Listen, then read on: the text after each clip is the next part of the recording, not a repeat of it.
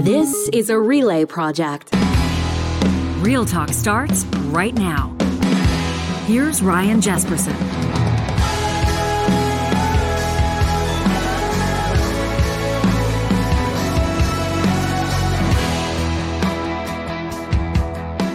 A good Wednesday to you. It's September 7th.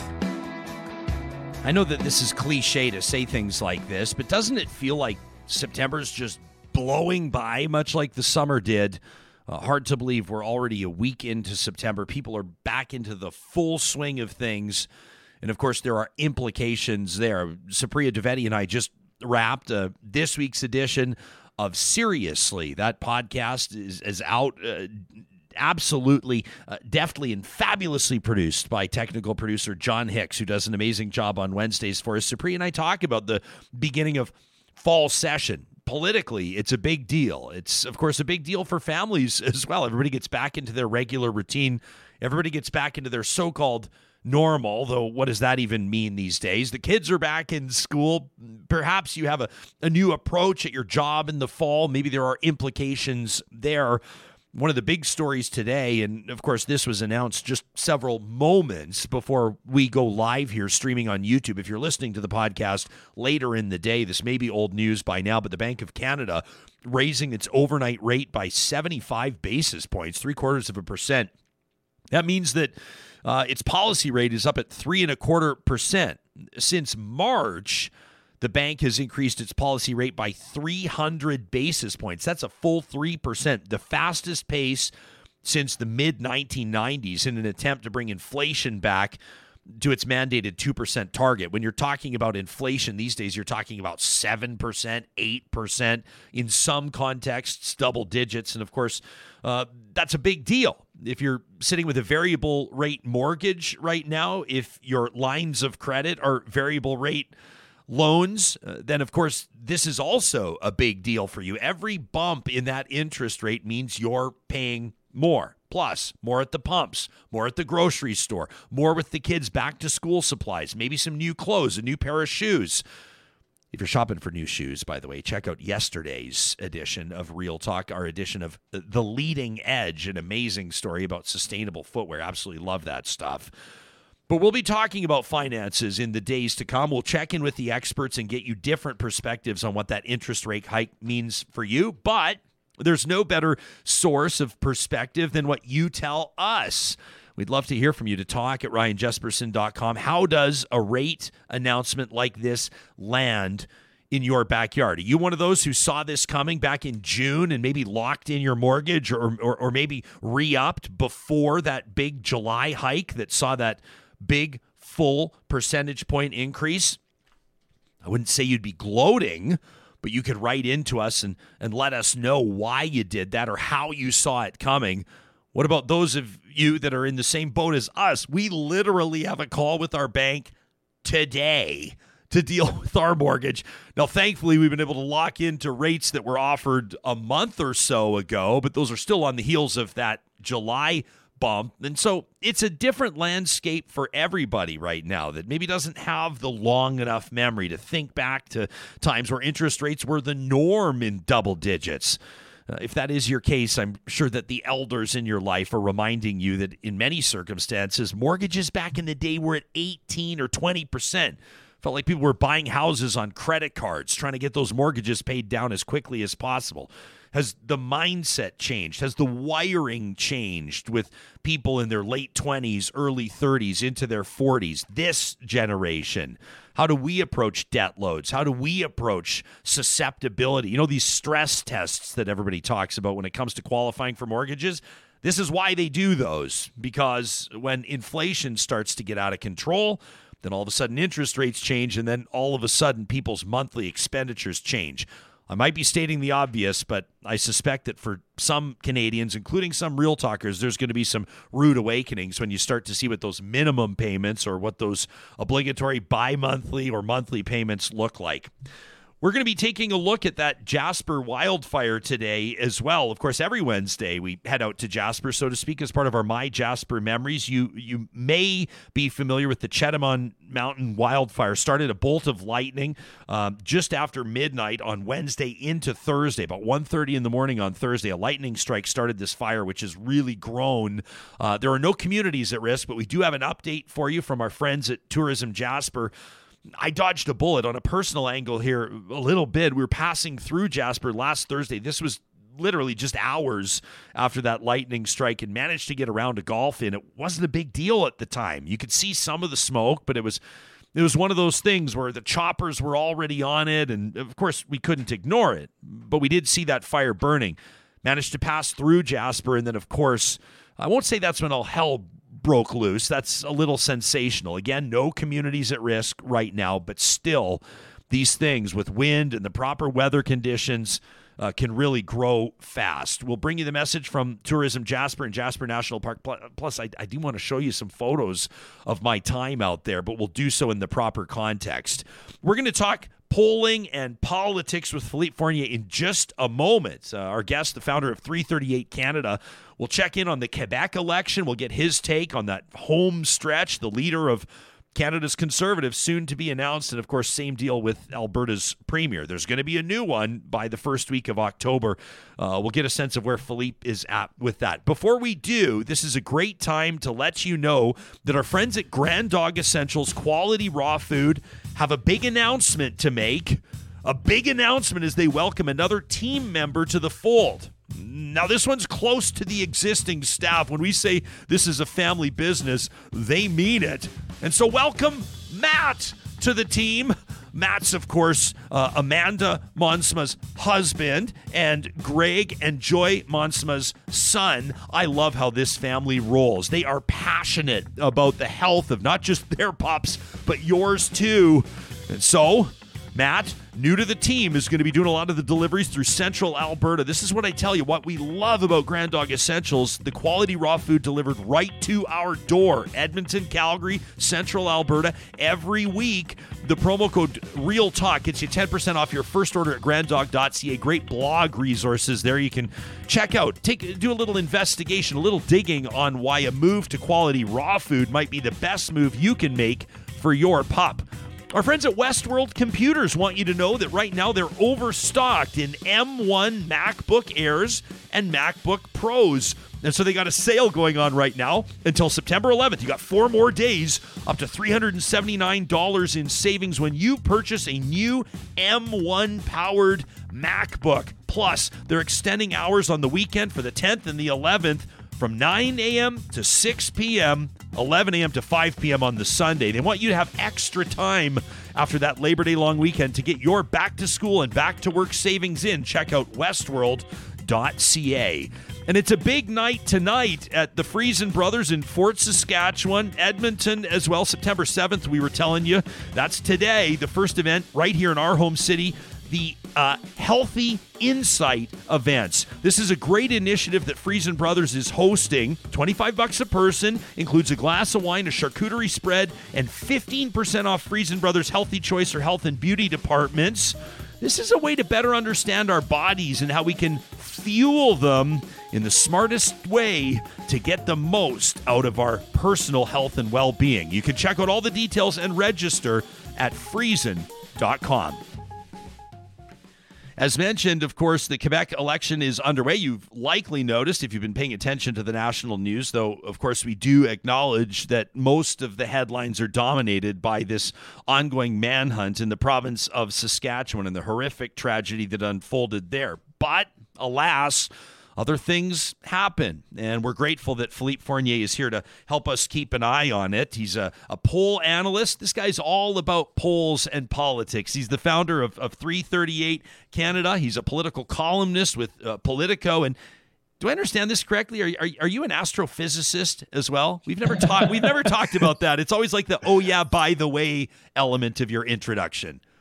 I have a day job. That's true. I teach physics, astrophysics, and astronomy in college here in Montreal. And good morning to you, Ryan. Thanks for having me again. It's always such a pleasure to have you here as we take a look across the country. Let me let me ask you on the astrophysics front before we get into politics and policy and polling and where Canadians are at. Uh, I've no doubt you've been paying attention to this newest NASA mission, the the the Artemis mission. We talked to Dr. Katie Mack about it. For the benefit of those on the podcast, you just rolled your eyes so hard you might get a migraine. It, it, Dr. Mack is such a gem. I was so happy to, to see her on your podcast. Uh, fantastic communicator, very smart. And yes, uh, the the I, actually I teach all the physics class in my department on a rotation, but astrophysics and astronomy is the only class that's been changing lately. Uh, I you know when I thought started teaching, Pluto was a planet. Yeah, and so uh, th- things like that are changing, and I I can't just show uh, images of the Hubble telescope anymore. We have a better, greater telescope now in orbit, and so uh, it, it's it's fascinating to see how fast this is going. And I love uh, you know, to teaching my students uh, all this knowledge that we have uh, accumulated over the years. Hmm. Let's get into this Quebec election uh, for people outside of La Belle Province that maybe haven't paid the closest attention to to some of the factors at play, to what the polls are saying early on, uh, to maybe what might unfold. Can can you bring the rest of Canada up to speed? Absolutely. So so far there hasn't been much movement, but we usually say in these fall elections that the real campaign begins after Labor Day. So that's now. That's it should get started now. Uh, but so far, uh, the CAQ of François Legault, François Legault won in 2018 for his first mandate, and he seems to be cruising to an easy majority uh, at the National Assembly, uh, somewhat similar, but even to a greater extent than what Doug Ford did uh, with the PCs in Ontario in last June. So there are 125 seats in the Quebec National Assembly. It takes 63 seats to have a majority. And right now, my latest projection has the CAQ at 96. So more than 30 seats clear of the threshold for majority. Uh, we uh, have a very divided electorate. We have five parties uh, running this time, five parties that have a chance to elect leaders. Uh, so uh, even though the winner of the election is probably known, unless there's a big turnaround, uh, the dynamics of the National Assembly will change tremendously depending on who the leader of the opposition is. And we have an upstart party, a conservative, a right-wing populist party in Éric Duhaime, uh, who aligns closely with Pierre, Pierre Poilievre at the federal level.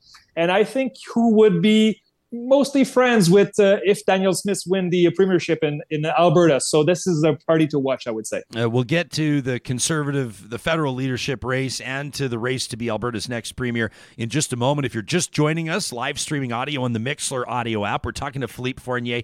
Uh, of course, the big story today, aside from what's happening in Saskatchewan, will be the, the Bank of Canada hiking interest rates by another three quarters of a percent to 3.25%. People are going to be looking at their mortgages, at their lines of credit credit, uh, what have you. Affordability, uh, cost of living, the economy seems to be forefront in most Canadians' minds. How much of a factor is that in Quebec's election?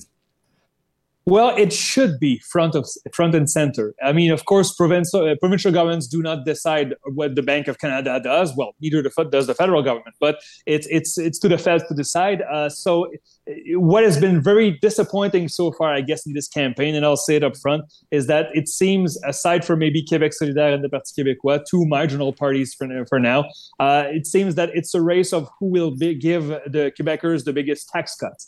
Uh, the main parties are not talking much about the environment. They are not talking about future generations. They're you know trying to please the, the aging population of Quebec, the baby boomers generation of Quebec, and so uh, talking about building more roads uh, and uh, giving tax, cut, tax cuts. It's uh, it's easy to get cynical around here, but uh, they have to please the short term. Uh, the long term is not really on the table, unfortunately, in this election. I don't think it's much different from other provinces, to be honest.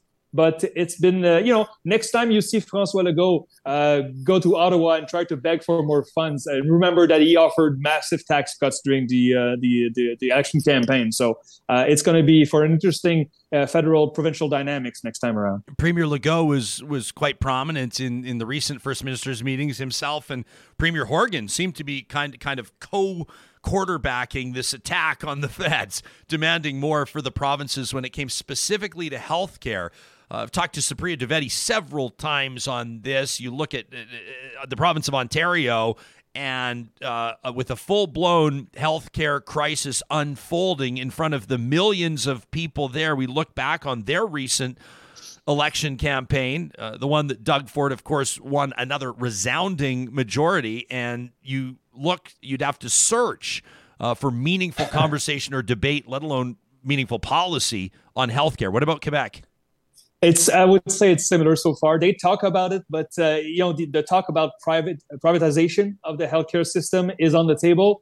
And of course, we have some private healthcare in Quebec, as does as do every other province in Canada. Uh, but it's uh, I would say it's um, it's very uh, tearing up debate, I would say, in Quebec. The fact that we, the solution to uh, to the, the healthcare woes that we have is to let private sector make profits out of uh, out of healthcare. So, uh, you know, again, the actions in Quebec.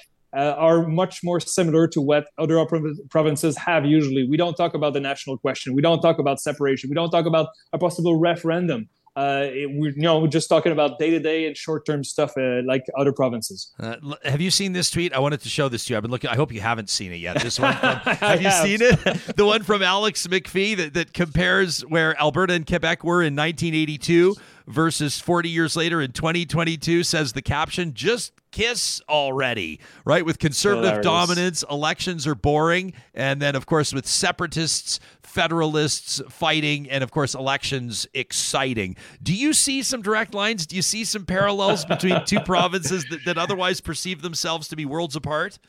I, I, see parallels with provinces that want to make their electorate believe that they're victims, and there's some merit to that. Of course, sometimes the Feds, you know, they they they, they breach provincial jurisdiction. So so, uh, but there's a lot of capital, uh, political capital to gain in blaming Ottawa for everything. Sometimes it's justified, sometimes it's not. And so Alberta and Quebec are very similar in in, in this kind of politics. However, I would say the difference here is that I I follow Alberta politics from afar. I'm very interested in what's going on. Uh, the Alberta separatists are not quite similar to the Quebec separatists that we saw in the 90s. Um, so it, it's a different discussion. But yes, uh, blaming the federal government for everything is always popular in those two provinces. Can we get into this a little bit? How do how do the Quebec separatists in the 90s differ uh, from the Alberta separatists or nationalists or whatever you want to call them. The Alberta sovereigntists, I think, is the yeah. preferred phrase right now. Where are they similar and where are they most different?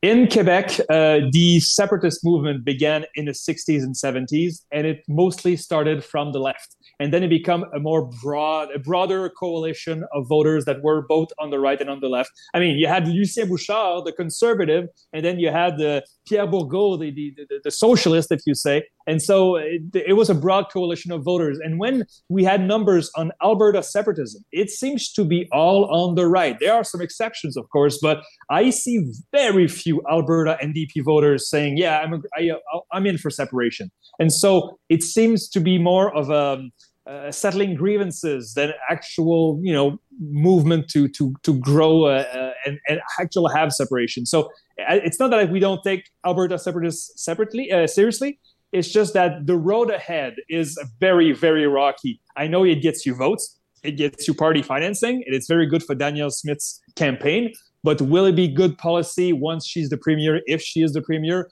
uh, she will have some days of reckoning, I believe.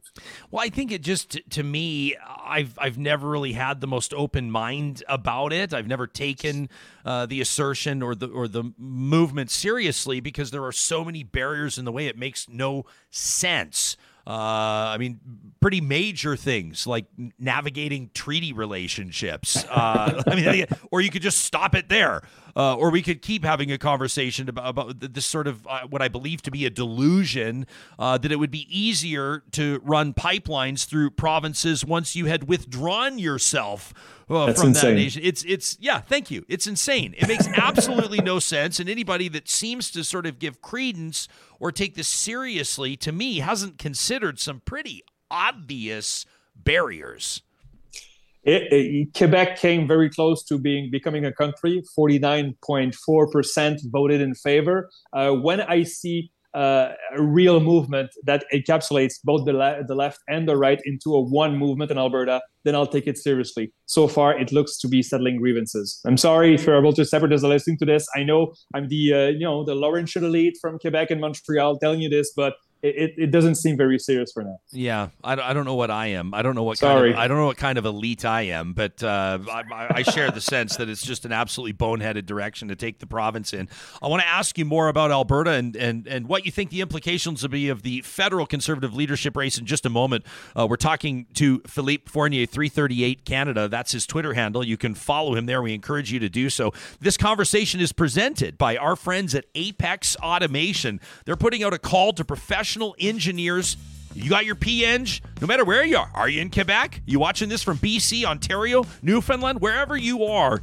If you've got skills you know you bring to the table, if you're intrigued by giving your clients back their time with effective automation, you can check out apexautomation.ca today. They have built their business and tripled its size over the past couple of years because they focus on their people and the personal and professional potential that's there to be reached.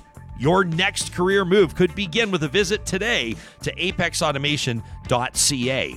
Of course, your next career move could also begin with a visit to Athabasca University, Canada's online university. Tens of thousands of Canadians look to athabascau.ca, their world class accredited online programs and courses. Why? Because of the flexibility to learn at your own pace on a schedule that suits your lifestyle. If you ask me, Athabasca's got to be the most underrated research center in the country. There is a ton going on. As a matter of fact, on tomorrow's show, we're going to talk to a, a nursing professor there that's examining racism in healthcare using a new computer model. It's fascinating stuff. That's one example of thousands of what's happening at Athabasca University, Canada's online university.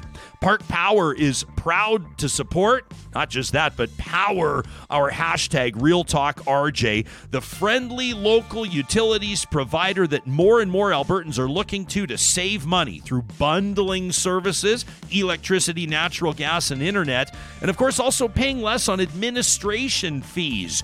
You can compare rates today, what you're paying right now versus what you'd be paying with Park Power. And when you take your business there, make sure you use the promo code 2022 Real Talk to save $70 off your first bill. Oh, and a shout out to everybody that could use some life changing luxury right now. We've been telling you about the Covenant Foundation Lottery at covenantfoundationlottery.ca.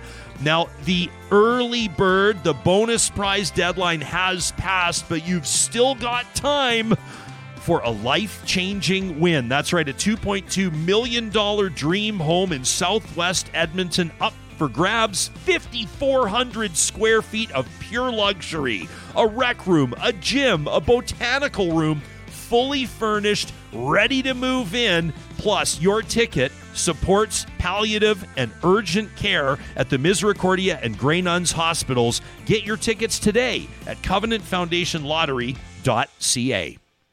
Our guest, Philippe Fournier, an astrophysicist, a poll analyst, and of course, a political columnist as well. I should mention, I, I, I, like making this distinction because it provides some insight into what makes you tick. You're always quick, quick to clarify. You say, I'm not a pollster, I'm a poll analyst. That's right. I do not perform the polls myself. I occasionally commission a poll here and there, but I ask professional pollsters to do it because I don't do the polling. I publish the polling, I analyze the polling, I deconstruct the polling, but I don't do it myself. There are very talented professionals uh, that do that throughout this country. But Ryan, if I may have a postscript on what we just said sure. before, uh, just a few minutes ago, I I want to stress I I love Alberta. I've been many times. I visited Calgary, Edmonton, Jasper, Banff. I've stopped for gas in Red Deer. Uh, I still haven't gone to that man, magnificent uh, museum, the dinosaur museum that I heard is magnificent. I just want to say, you know, I'm a friend of Alberta because I've been many times, and I'm looking forward to my next visit. Just to make sure I'm not hating on Alberta, so your listeners know. Uh, I'm looking forward to go. Philippe, I, I, don't think you're hating on Alberta. I mean, as a matter of fact, I think, and, and it seems to be a bit of a, you know, to be crass about it, a bit of a pissing contest these days. Um, I released a video last week where I where I addressed so-called my fellow Albertans, and I just wanted to to remind my fellow Albertans about what conversations typically look like on the national stage and how we can sometimes, unfortunately, be perceived. And it was something that came from the heart, and I had some critics come at me and say, "Oh, you fellow Albertans, say questioning my loyalty to the province or questioning uh, the love that burns in my belly for this place where I was born and raised." I think there needs to be a reality check, and it allows me, I guess, to segue into this because you were the first person I thought of when I saw this new poll out from Nanos. Did you see this? Just out yesterday, the majority of Canadians polled view a politician's open support of the trucker protest as a negative. Nanos, in fact, determining that 70% of Canadians they talked to said that they would perceive support of the trucker convoy and the Ottawa occupation as a negative. How significant is 70% when it comes to national polling? It's a clear majority. There, there's, there's no photo finish in there. Yes, absolutely. I saw these numbers, and they are in line with what we've seen from other pollsters since the Ottawa convoy. Um, we see that it is only among conservatives that this number is divided. Among the voters from other parties, it's pretty unanimous uh, that this convoy was uh, a danger to democracy because they don't seem to be listening to reason. We get that people are angry about the last few years. In, in government officials, uh, both at the federal and provincial levels, have made many mistakes. And so we improvise along the way. But uh, what we saw last winter and what we seem to be continuing to see on a periodic, uh, you know, periodically, uh, is completely out of line uh, with democratic values. And so uh, I'm not surprised at all by these numbers. They are in line with what we've seen before. Okay, so what does this mean uh, for the federal Conservative Party moving forward? Because as you suggested, it could be a divisive element, a divisive factor, and quite likely will be, especially when the governing liberals and the NDP and everybody else starts to dig in their claws. They've been leading, leaving this leadership race alone for now, but you could argue that nobody was more supportive of those truckers than Pierre Poilievre. We assume he's going to win this leadership race unless there's yeah. some sort of earth shattering event. Uh, but he is, I believe, the next leader of Canada's Conservatives, probably the safest proclamation I've made this month. Uh, so, what does this party look like moving forward, including its identity, its direction, and, and, and the safety of its base? How safe is that base of Conservative voters for this new leader? Well, that's a very good question, Ryan. I would say the base is safe. Uh, the the conservatives have around thirty percent of the country solidly behind them, and I'm not sure what it would take for them to vote otherwise. Perhaps. Uh, perhaps maybe a, few points will go to Maxime Bernier's party, perhaps, but that 30% seems to be the absolute floor for the Conservative Party. But 30% is not enough to win. They need 36 or 37 or maybe 38 to win to be the liberals especially votes uh, more votes in urban and suburban canada. And now uh, mr poilievre had a very effective campaign. He was in your face. He was provocative. Uh, I, I, I don't think that um, I think he pleased a lot of conservatives. However, I'm not sure that he pleased a lot of uh, Canadians that do not vote for conservatives, and the numbers bear that out. Uh, the, the, latest Ipsos that we have from Global News say that uh, only 23% of Canadians view uh, Mr. Poilievre favorably. And among conservatives, that number goes up to 57. So I wrote this for Politico Ryan about a few weeks ago. It says Pierre Poilievre embarked on the largest enrollment of members in this country's history. This is the biggest one we've ever seen. And yet, I look at the numbers right now, the federal numbers 32% for the Liberals, 30%, 32% for the Conservatives. They're tied. So the conservatives have more members. Will they have more voters? Uh, so far, it says no. They don't have fewer, but they don't have more. And um, I think they would have to count on Justin Trudeau and the Liberals really screwing up in the next two years, which could happen. But uh, so far, the Poilievre uh, movement has galvanized conservatives. They have not managed to unite Canadians around this cause, for sure. Philippe, th- there's no doubt that the Poilievre campaign was effective. The-, the messaging was was, as a matter of fact, impressive. I'm not necessarily talking about the content of it, but the delivery, to be sure. Uh, some of it uh, chided and mocked, but at the same time, people were talking about it. It accomplished its goal. We're seeing the same strategy from Danielle Smith in Alberta, but we'll get to that in just a moment. Uh, what do you think it was that led to more than 300,000 people to buy memberships to support Pierre Poilievre? That's like you said, it doubled the membership of the party. Yeah, that's insane. It, it's a huge number, and we we can't just dismiss that because uh, you know I know some commentators in this country do not like Poilievre. You have to at least appreciate what a campaign he ran. Sure, uh, that was really impressive.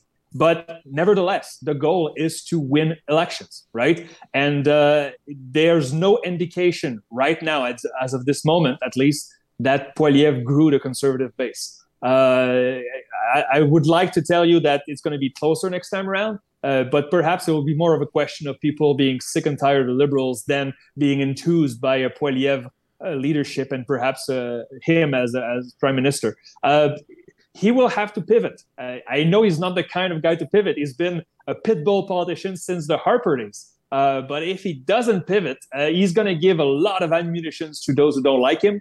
And I know the Poilievre campaign said that the biggest space of voters in this country is people who don't vote. Well, that goes both ways. There's a lot of people in this country who could wake up and say, "Hey, on this guy would be PM. I don't want that." Uh, so they have to be very careful to tread this line because if Poilievre continues to be uh, this divisive and this in your face, it could displease many Canadians that would roll their eyes, hold their nose, and still vote Liberal. Philippe, do you still have a few more minutes? I do. Okay, I want to ask you about uh, there's you know you, you you sort of offered that caveat in a sense, and and and you said if Justin Trudeau doesn't screw up, which he could. Uh, probably, I think, of course, the, the, most obvious screw up. Although you never know uh, w- with politicians, you never know.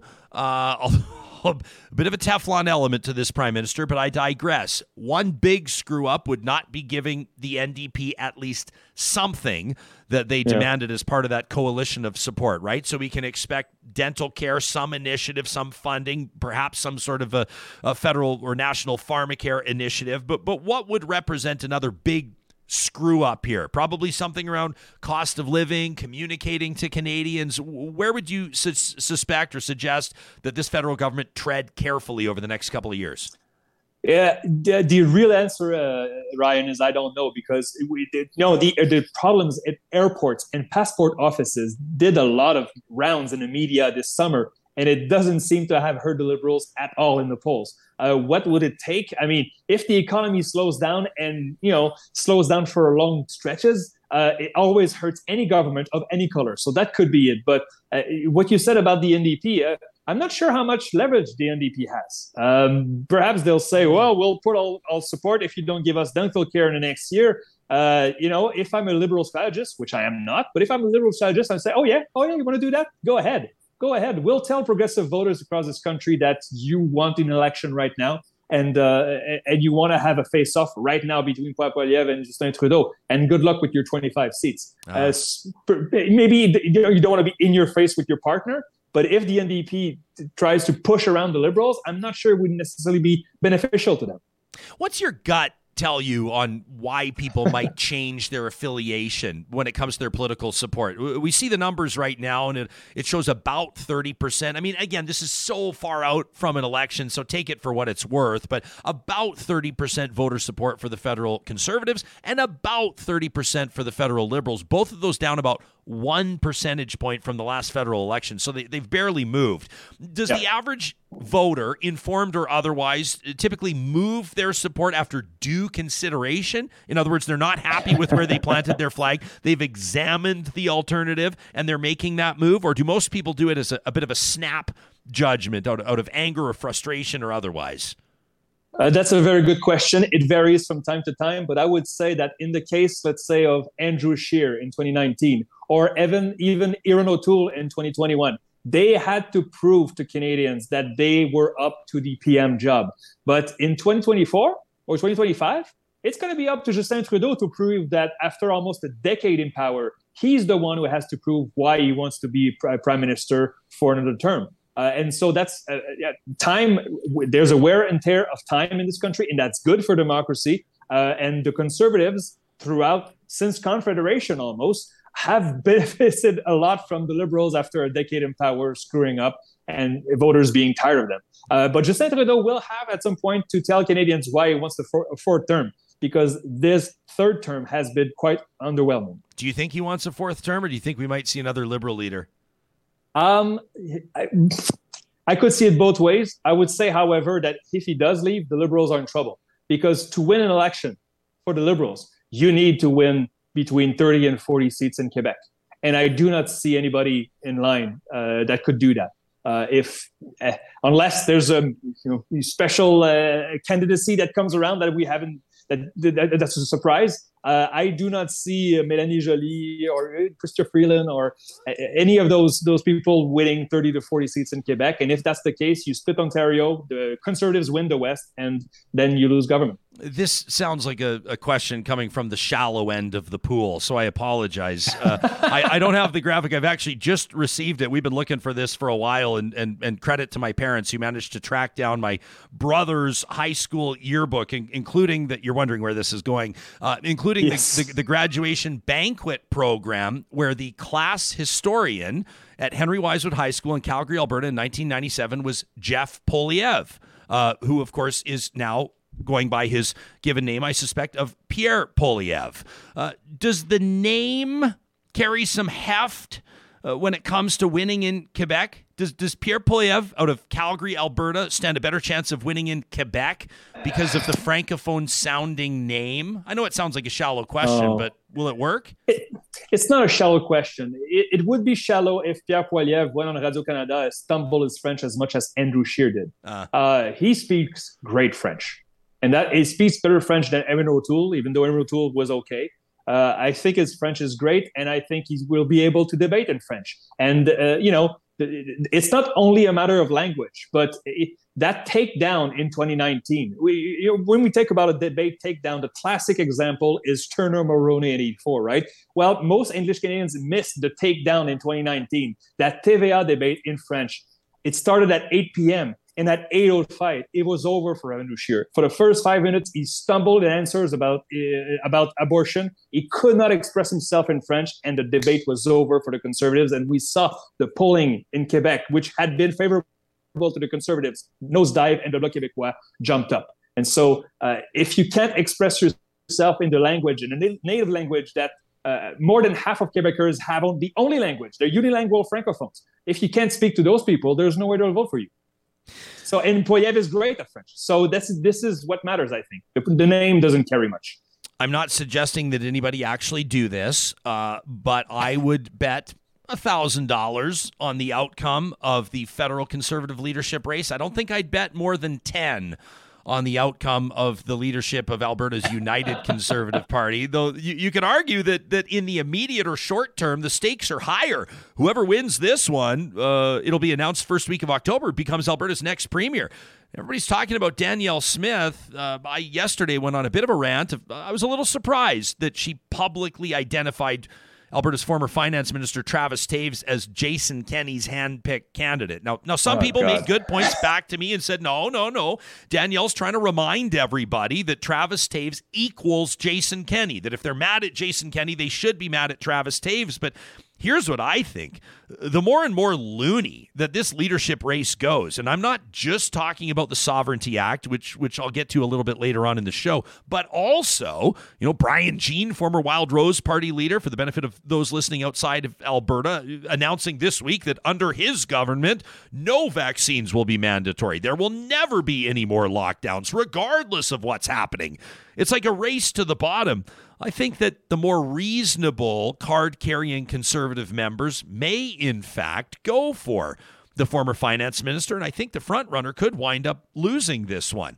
What does your gut tell you about what's going to happen in Alberta?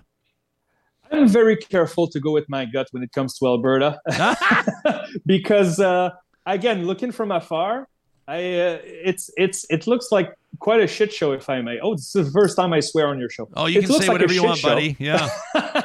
it looks like a shit show. Uh, that again, you said the race to the bottom. I think is the right word. It's just that again, she's not speaking to Albertans. She's speaking to UCP members and the most dedicated UCP members. Uh, this is the the Poilievre recipe on on steroids. Uh, and it, it, it pro- could work. Uh, I do not know because we haven't seen much numbers on the race. Uh, the, the, the, name recognition, of course, Danielle Smith and Brian Jean were the highest in the, the polling that we did see in the spring. Uh, but uh, we, I can tell you, not only from Quebec, but elsewhere in Canada, we are looking in awe and in uh, with very uh, so lots, lots of suspicion at what's going on in Alberta. A few thousand members will decide the next premier, but yeah. there's an election in the spring. Uh, if unless there's a snap election, right? You would I, know this, right? I, I don't think. I mean, it seems to me, I, and I haven't asked every one of them directly directly, but but the ones that I have spoken with, uh, it seems to me that the majority of leadership candidates would take that fixed election date and stick with it. I can't imagine the benefit of calling a snap election, uh, especially under a leader who may fail what would come across as sort of a confidence vote. And there have been some debates over uh, whether or not Danielle Smith might survive something like that. The sleeper name in all of this, I, I think, and there have been you know great campaigns run and, and not just saying this because some of my friends are working on them, but Rajan Sawhney and Leela Aheer have run strong campaigns. Uh, I, I, think that Rebecca Schulz is another one to keep an eye on. She's not a favorite here, but she's got the endorsement of Rona Ambrose. She's got the endorsement of Brad Wall. I mean, pretty significant players when it comes to not just conservative politics, but Western Canadian conservative politics. So it remains to be seen what'll happen. There, there's, there's my safe call for now. I know I'm playing it really safe there, Philippe, but what do you want me to do? But you have to play safe. Again, we haven't seen any polling that shows a clear front runner. I mean, Poilievre, we know is a front runner, not just because he had an effective campaign, but we had poll over poll over poll that show that he's the, the favorite among conservative supporters. We haven't seen numbers on the Alberta race. So I, I hope there will be numbers. We could see some surprises. Uh, but again, we have to remember if we're talking just uh, for a minute for the next general election in Alberta, I think it's May 29th. Uh, remember that the election is going to be played in Calgary. Uh, Edmonton is going to stick with the NDP, at least that's the data we have. And most of the regions, not all, but most of the regions of Alberta, the outside of the urban centers, will go for the UCP. So whoever wins Calgary uh, wins the election. Uh, is Danielle Smith, uh, the way she's been behaving and the way she's proposing this Sovereignty Act and promising no more lockdowns and no more vaccine uh, mandates, even though, you know, this is a far-fetched scenario is that really going to please uh, the Calgarians uh, and the, the, urban centers in the, the, the, financial center of Alberta? I, am not sure. Uh, she's playing, she's giving a lot of fuel a lot of ammunition to the NDP for the next campaign for sure. Yeah, we'll, we'll play some audio a little bit later on in this episode from Alberta's Premier Jason Kenney, who just absolutely tore a strip off the idea yesterday, uh, talking about his his recent I don't know what you want to call it a trade mission or a, some a visit anyway uh, over to Korea. He says international investors are not looking for some sort of defiance, political instability, uh, uh you know, uh, sort of a wavering commitment uh, or, or almost defiance to the rule of law. It seems obvious obvious, Philippe, to state it, but sometimes it's important that we do. It's always great to see your face. Thanks so much for making time for us. We took you into overtime today, but sometimes we lose track of time when we're talking to somebody with such an interest in polling and politics. Thanks for doing this. Thank you, uh, Ryan, and talk to you soon. Take care. You got it. That's Professor Philippe Fournier. You can read his work at Politico and L'Actualité, and of course, you can check out 338canada.com. He's the founder of 338 Canada yeah, we'll get to that Kenney audio in, just a little bit pretty remarkable. I mean, a lot of people have been critical of Alberta's premier. Yeah, I know he resigned, but he's still the premier for now. Uh, they say that he's interfering with the leadership race. I would also suggest probably a counterpoint. He's concerned about the direction of the party that he established. He's concerned about where this is going to go in, in an unsustainable kind of a way. We're always curious to know how you feel about what you're seeing or hearing on the show. You can be in touch with us anytime to talk at ryanjespersen.com. And of course, that includes submissions for trash talk? Is there something that's that's really resonating with you, quite frankly, pissing you off? It doesn't have to be something political. It could be traffic circles or speed limits or door to door salespeople. Uh, it could it could be the the temperature this time of year, or it could be your most recent golf score. It's presented by our friends at Local Environmental Services every Friday here on the show. You know, Local Environmental Services has been operating for a quarter century across the prairies, Alberta and Saskatchewan, constantly expanding their footprint. You know, for our friends in Sturgeon County, you'll know Calahoo Waste. Well, Local Environmental Services uh, several months ago acquired that family business, and they're continuing to offer more and more services that prairie residents need, whether you're running an agricultural operation, a commercial operation, or whether it's a residential community. Look to local environmental services for your garbage and recycling management, for landfill services, water hauling, vacuum trucks, even fencing and portable toilets.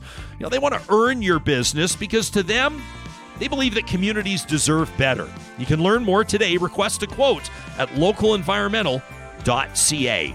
Our friends at Sherwood and St. Albert Dodge have the Prairie's best selection of Ram trucks. John, I was talking to a friend over the weekend. We were on the road in my 2022 Ram Longhorn, mm-hmm. and we'd played some golf. I asked him on the first tee box if he might want to drive the Longhorn home. You know, I mean, it, it, was a selfish move on my part, so I could have a couple cold ones on the golf course. Mm-hmm. Well, by the end of it, as he was driving home behind the wheel of this crew cab Ram Longhorn, he looked to me as I sat in the passenger seat he said, You know, I've been a GM guy my whole life, but I think my next truck might be a Ram. There you go. He said, Jespo, you're an under the influencer. so there you are. The Ram 1500 Classic on special right now with up to $10,000 in total discounts. You can shop St. Albert and Sherwood Dodge online under the sponsors tab on our website, ryanjespersen.com. If you're one of the more and more Canadians that are looking to this $40,000 interest free loan from the federal government to upgrade your home to solar, you're going to want to go to kubyenergy.ca today. You can request your free quote from the company that's providing solar energy solutions to power your life. That's right, they're doing installs, commercial, industrial, agricultural, and residential across Western Canada. Proudly based out of Edmonton, Alberta, and Kamloops, BC. If you go to the blog link at kubyenergy.ca, you can learn more about that $40,000 Canada Greener Homes loan. As mentioned, interest free, so you can get solar up on your roof. You can request your free quote today from kubyenergy.ca. We talk about this leadership race here in our home province of Alberta. It seems to have been a, almost an ongoing or ad nauseum conversation over the past couple of months, and I know people are getting exhausted people want to know what does the future look like, not just for Alberta's Conservative Party, but for the province as a whole on the national stage. Will it be a collaborative relationship with other provinces and the federal government, or more of a combative one? Of course, Danielle Smith, one of the perceived frontrunners in this race, has been talking about her so called Alberta Sovereignty Act. And one of the things that's really unique about this one, it's earning consternation from both sides of the aisle. If you check out today's Calgary Herald, you'll find a, an op ed, an opinion piece that was submitted by Alberta's former premier, now the leader of the official opposition, Rachel Notley, who says the Sovereignty Act is a dangerous distraction that threatens Alberta's future. That's what the opposition's saying. But what about within the House? What about Alberta's current premier? Jason Kenney went up one side of this act and down the other yesterday. And uh, our friends at The Breakdown put a video compilation together to bring the highlights. You don't hear a premier speaking this candidly typically about so called conservative policy when they're a conservative premier. But if in case you missed it, here's Jason Kenney. Well, it's completely with precedent for a premier to articulate and defend government policy. Uh, the government I lead was elected on a platform to build a strong Alberta in a united Canada, uh, to create uh, jobs, the economy, and get pipelines built, uh, and uh, to respect the rule of law. The so called Sovereignty Act uh, would effectively take us to the brink of separation from the Canadian Federation, would shred the rule of law, and would do devastating damage to jobs, the economy, and the prospect of pipelines. This is a cockamamie idea that was first floated by a far right special interest group a year ago. Uh, I'm not engaging in the leadership election. I'm not uh, endorsing or opposing a particular candidate. I am uh, maintaining the consistent position of the democratically elected government, uh, which is to defend a strong Alberta in a united Canada, the rule of law, and uh, to defend Alberta's economy. And I have always been consistent in my belief that the rule of law is a fundamental conservative principle. The Alberta, so-called Alberta Sovereignty Act is a full frontal attack on the rule of law. I have always been unapologetically a Canadian patriot. I'm not about to become spineless on my patriotism or my support for the rule of law because somebody in a leadership campaign disagrees. This is a law, and I'm going to quote from the proposal that was made a year ago, on which I have been commenting for a year. The Alberta Sovereignty Act would, quotes, would provide Alberta's legislature with the authority to refuse enforcement of any specific federal court ruling that Alberta's elected body deemed to be federal intrusion. So, this is an idea to shred the rule of law, the authority of the courts. I just came back from Korea, talking to some of the largest companies in Asia about multi billion dollar investments in Alberta. Uh, I can tell you that those investors, the Alberta Sovereignty Act would be like kryptonite for them. They're interested in political stability, not political chaos. They're interested in a jurisdiction that respects the rule of law and the authority of the courts, not one that thumbs its nose, Banana Republic style, at those uh, foundational principles. That was Jason Kenney uh, on Tuesday uh, speaking about the proposed Alberta Sovereignty Act, a cockamamie idea, a banana republic shredding the rule of law. Uh, people are criticizing the premier for interfering or for, for being perceived to be interfering in the leadership race. And he tries mm-hmm. to clarify there. He says, I'm not endorsing a particular candidate. He's essentially just calling it how he sees it.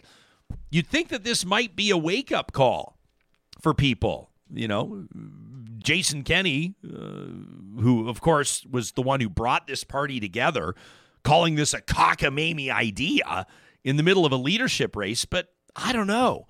Has Kenney lost the room to that degree with Alberta's conservatives?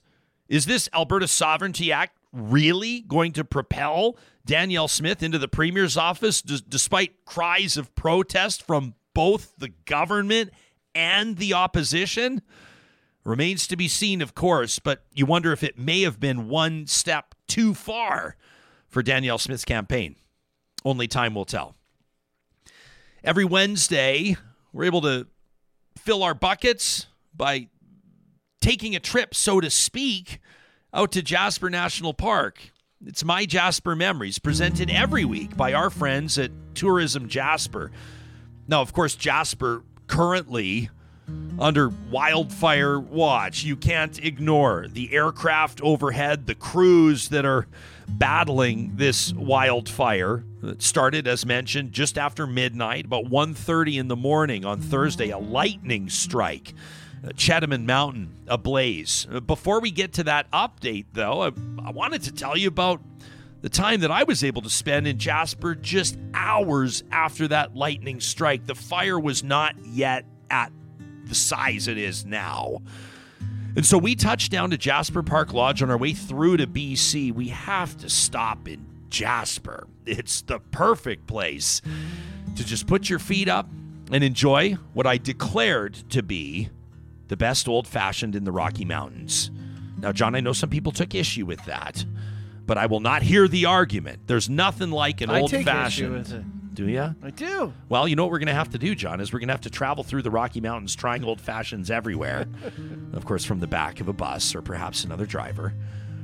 Uh, Andrew Walker, host of the Hedge podcast, and I were able to get out and play 18 on one of the top ranked golf courses in the country. Uh, the director of golf out there, Talon Sweeney, doing just an amazing job with their program. Iconic tee boxes, uh, including number nine. This is Cleopatra. And tried to be quiet behind walks as he teed up. This is one of the most magnificent tee boxes in the country. Uh, pretty tight. As you can see, you got to keep your iron shot there focused. The green surrounded by bunkers. Boy, is it a tough one. And then, of course, magnificent Pyramid Mountain in the background there.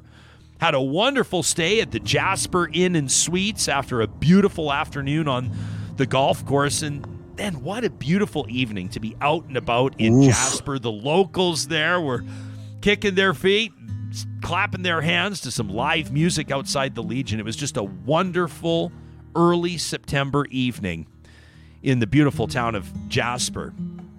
But here's the deal.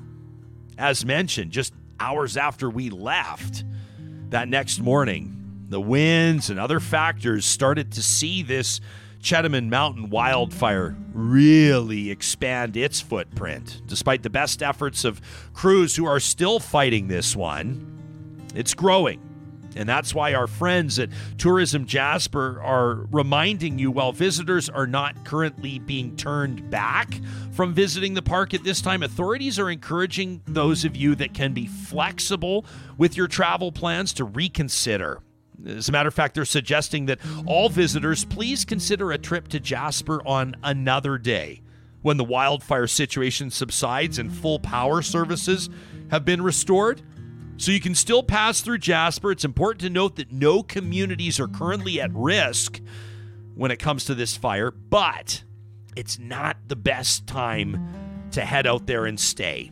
For updates, you can check out their website, website which is, is constantly being updated at jasper.travel slash wildfire. Uh, they've got updates there on the Jasper Chetamon wildfire. And then, of course, they also have updates officially from the municipality of Jasper and Parks Canada. When you are able to return to Jasper, we want to hear from you and see your highlights. You can hashtag MyJasper and Real Talk RJ, and your photos or video could be featured on a future edition of My Jasper Memories, presented by Tourism Jasper every Wednesday, right here on Real Talk. So, the big stories today that we'll continue to keep an eye on of course, this manhunt continues in Saskatchewan. We'll have an update on that as the RCMP or Regina Police, for that matter, make that information available. And of course, this interest rate hike, a big one. We'll have experts on the show tomorrow to talk to you about that. The conversations happen because of our friends at Eden Landscaping, our friends at the Dairy Queens of Northwest Edmonton and Sherwood Park. We encourage you to show them some love today at landscapeedmonton.ca and, of course, in person at the Dairy Queens in Palisades, Namao, Newcastle, Westmount, and Baseline Road. As mentioned, also tomorrow, we'll check in with an Athabasca University researcher racism in healthcare. How's it affecting real life people?